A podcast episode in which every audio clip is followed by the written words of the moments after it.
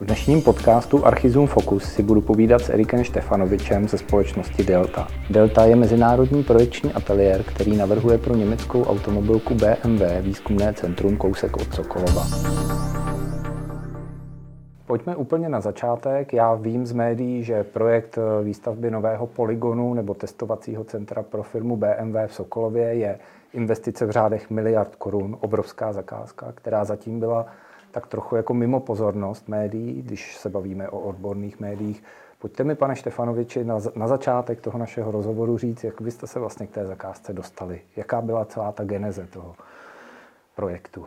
U takto velkých projektů je ta cesta většinou delší. To znamená, i tady u tohoto projektu byla, byla ta cesta na začátku uh, delší, ale když bych, když bych to zjednodušil, tak uh, někdy v roce 2018 se rozběhla příprava celého projektu, hmm. kde vlastně uh, se na základě prvotních studií začala rozpracovávat projektová dokumentace a nám se podařilo jako české eh, pobočce eh, rakouského projekčního holdingu získat tuhle zakázku eh, pro, pro společnost BMW právě z důvodu lokálních znalostí a zároveň znalostí z toho zahraničního trhu, kde jsme, kde jsme právě získali tu šanci do tohoto projektu nastoupit. Určitě důležitým aspektem bylo i to, že se mnoho let již zabýváme projekci v BIMu, a tento projekt, eh, u tohoto projektu je kladen velký nebo vysoký důraz na, na rozpracování BIMu. Dokonce eh, se zde bavíme o BIMu v 5D, to znamená, kromě základních informací, do něho zanášíme informace o nákladech a termínech. A právě ty naše kompetence eh, při projektování v BIMu byly jedním z důvodů společně s lokálními znalostmi k tomu, aby jsme do tohoto projektu mohli nastoupit. Já bych u toho označení 5D, 5 BIM D zůstal. Co je, co je to 5? 5 BIM. Já vím, co to je BIM a co je 5 BIM. A je to vlastně rozšíření toho, toho základního systému. Já když bych možná, mm-hmm. když bych možná historicky se podíval, tak my jsme vlastně mnoho let historicky projektovali vždy stejným způsobem. Byla projektová dokumentace už od top starých, starých stavitelů, která se zpracovávala a chystala právě v, ve dvojrozměrném prostředí, kde jsme vlastně vytvářeli výkresy, jestli už byly výkresy dělané ručně nebo později digitalizovány za pomocí počítačových programů.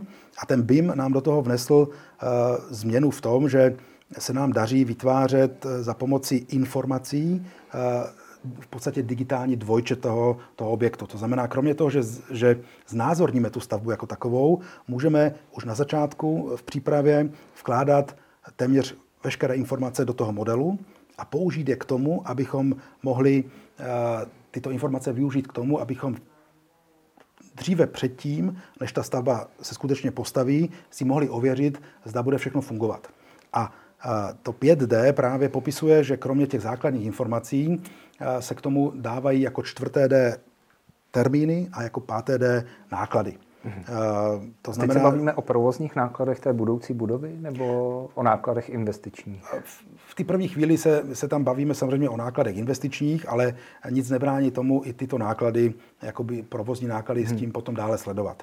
To znamená, že to, to, to projektování v BIM doplňuje tu základní koncepci projektu o, o mnoho dalších informací a umožňuje nám využít tyhle ty informace, propojení mezi těmato informacemi k tomu, eh, abychom eh, je mohli využít ve prospěch ve fázi projekce. Mhm. Protože máte s BIMem obrovské zkušenosti, řadu let se v něm pohybujete. Eh, jaký je dneska standard BIMu? Jako je to 5, 5, 5 BIM, je to dneska standard, nebo vy jste o krok dopředu? Myslím si, že u eh, mnoho staveb se, eh, se nejde až do, do tohoto nejvyššího standardu. A mnohdy, eh, mnohdy se projektuje skutečně s těma základníma informacemi, hmm. ale já si myslím, že je důležité začít. To znamená hmm. začít zpracovávat hmm. digitální dvojče a jestli tam potom do toho vkládáme i tyhle ty další informace, je už pouze na volbě toho daného projektu. Hmm. Pojďme přiblížit projekt Polygonu BMW, co se týká nějakého objemu a, a rozsahu toho projektu. Já jsem z tohoto projektu samozřejmě nadšený, protože je to, je to skutečně pro nás uh, velký projekt, je velice zajímavý.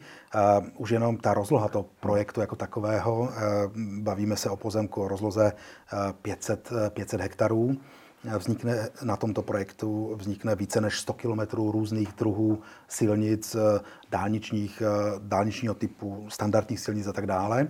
Kromě právě těchto, těchto silničních staveb zde vzniká taky několik desítek tisíc metrů čtverečních pozemních staveb. Mhm. To znamená obslužné prostory, nějaké montážní haly nebo něco takového?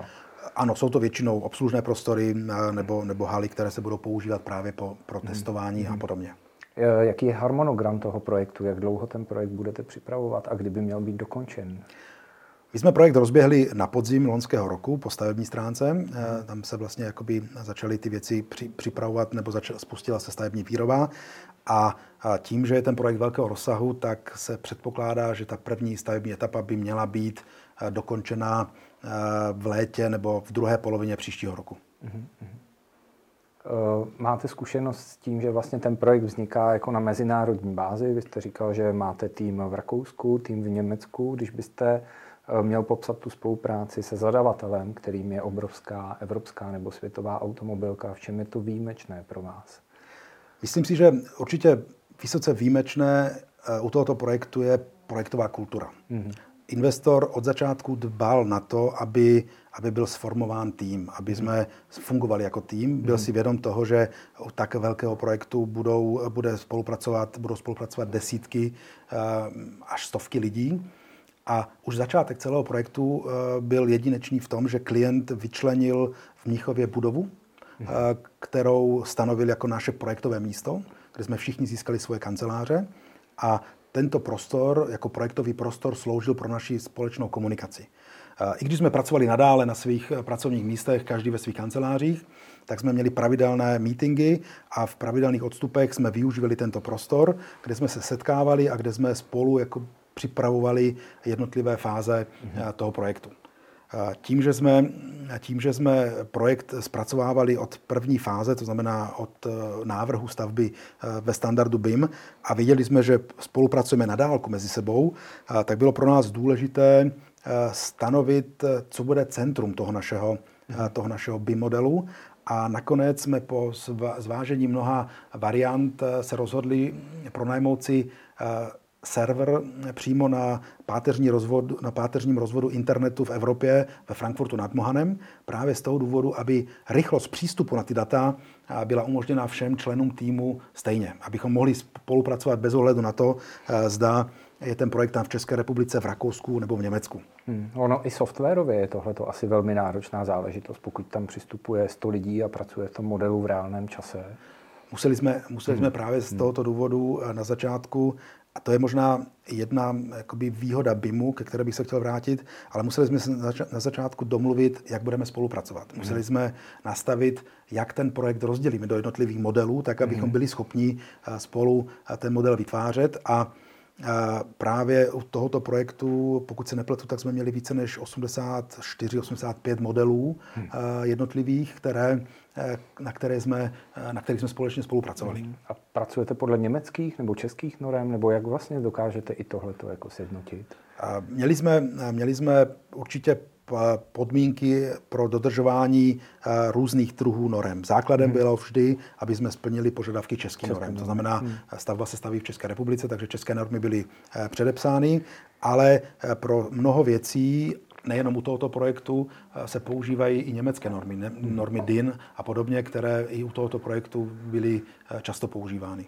A investor samozřejmě pro svůj nějaký vnitřní jako provoz vyžaduje asi nějaké svoje vnitřní ano, normy. Že jo? Přesně tak, tam byly určitě na toto nastavené normy. Tady eh, právě jedna z těch výhod toho BIMu eh, s tímto spojená je ta, že eh, u a nejenom u takhle velkého projektu, ale u každého projektu BIM je důležité na začátku mm-hmm. se zamyslet nad tím, jak, to, jak, jak, jak ta spolupráce bude fungovat.